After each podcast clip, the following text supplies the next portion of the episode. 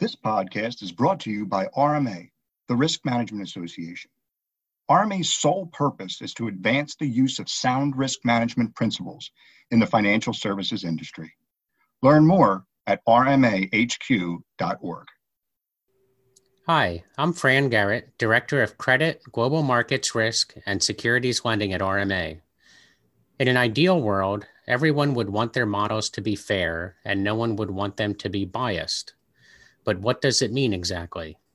Unfortunately, there seems to be no universal and agreed definition of bias or fairness. Today, I am joined by Kevin Oden, founder and managing partner of Kevin D. Oden and Associates, and managing director of RMA's Model Validation Consortium.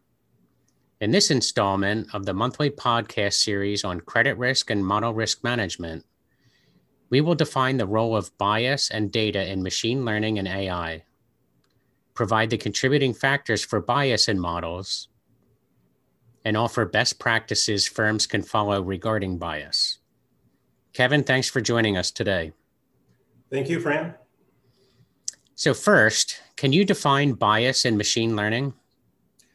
That's a that's a great question, Fran the best way to define bias in machine learning is really to think about how unfairness occurs in all modeling frameworks, uh, machine learning just being one of them. And it's really bias or unfairness as an outcome of the model. So when you think about fair, um, uh, not showing favoritism towards an individual or a group based on their intrinsic or acquired traits in the context of decision making is really what fair means. And unfair is, is anything else. And when we think about the, the models that we employ, um, they may have unfair outcomes. And detecting that and correcting for it is, is one of the major uh, tasks today as we use models more and more. Uh, formulating fairness quantitatively uh, in a model setting and a machine learning setting is difficult, but typically uh, one should start with, uh, with the laws that are out there because there are laws out there uh, which um, every bank has to adhere to. Thanks. And you know, what do you consider are the contributing factors for bias in these models? So typically, these these models are trained on data, and this data has um, has been around uh, in some cases for for years, and in some cases for for, for decades in making these uh, these decisions. And unfortunately, uh, people consciously or subconsciously uh, are prone to uh, bias in their decision making process. And so it shows up in the data. So, as an example, if, um, if a credit decision is made by an individual and that individual tends to uh, give credit to people that he or she knows or he or she likes or he or she feels familiar with, then that becomes the training data for the for, for the credit decisioning models on a go forward basis. Especially so when it's automated, you you basically have automated um, prejudice in that model or bias in that model. I'm glad you brought up data, and I'd like to explore that a little bit further. What is the importance of data and the future of AI machine learning and bias? So, I just described how data um, that has been uh, developed by, by humans can incorporate bias in it. And uh, that data is, is currently being used in many automated decision making processes. However, with uh, machine learning and AI, people are going off and looking and incorporating with, with uh, in many cases, great intentions to increase uh, the credit space and increase the, the individuals who can have access to credit, the unbanked, if you will.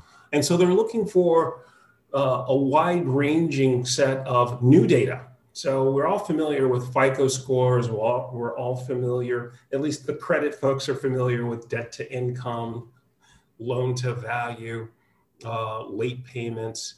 But um, the machine learning folks and the AI folks are looking for novel data, and that increases the data set. So that can be good because it brings, it potentially brings new information, which may uh, may uh, give credit to those who are typically underbanked and who, uh, who are still very creditworthy. However, that data may also increase bias if it's not monitored, if it's not util- utilized well. Because a lot of the data that you see, for instance, in social media, is has the potential for digital redlining, and that is categorizing an individual in a particular uh, protected sex, protected uh, um, race, or protected class. Um, and that's known as digital redlining. So the increase in data is, is very important and it has many good, uh, there, could, there could be very many good outcomes if it's used appropriately and the analyst who makes these models understands the potential impacts and is able to correct for the potential downsides. So data is really important. Obviously, without data, uh, none of this can work. Great, thanks, Kevin. And with the perceived lack of regulatory guidance, what are some best practices that firms can follow regarding bias? So the I've, I've heard many people say that there doesn't seem to be a lot of regulatory guidance out there. But in fact, uh, there, there really is. So on the in the outcomes portion of it, you can think about uh, the Equal Employment Opportunities Act. You can think about the um, Equal Credit Opportunity Act, the Fair Lending Act, and you know on and on. And those acts, those uh, that legislation basically determines in many respects what an equitable outcome is. And so the modeler has to take on the responsibility of demonstrating that the outcomes of his or her model um, adhere to, to, to, those, to those laws. And there are a number of ways to, to do that. Uh, but um, that really falls on the responsibility of the modeler and the model owner, the person who's going to utilize it to ensure that the outcomes are in line with those guidance, with those, with those legislative acts. And to help the, uh, the model developer, him or her, to, to do that, uh, there is SR 11.7 and OCC 2011, which uh, give a strong model risk management framework for how one should build a model, for how one should develop um, develop a model and how one should validate that model. Again, bearing in mind that the outcomes of the model have to be in line with all of those acts that I just talked about. And I can guarantee you when an examiner comes in from a fair lending perspective, whether it's the FDIC or the CFPB, they're going to make sure that there's not disparate impact, there's not disparate treatment, that there isn't inappropriate steering um, that goes along with um, that credit decisioning process. And that's something that the, the developer and the validator and the owner should all be concerned, concerned with and should uh, be a part of the model development and model validation process.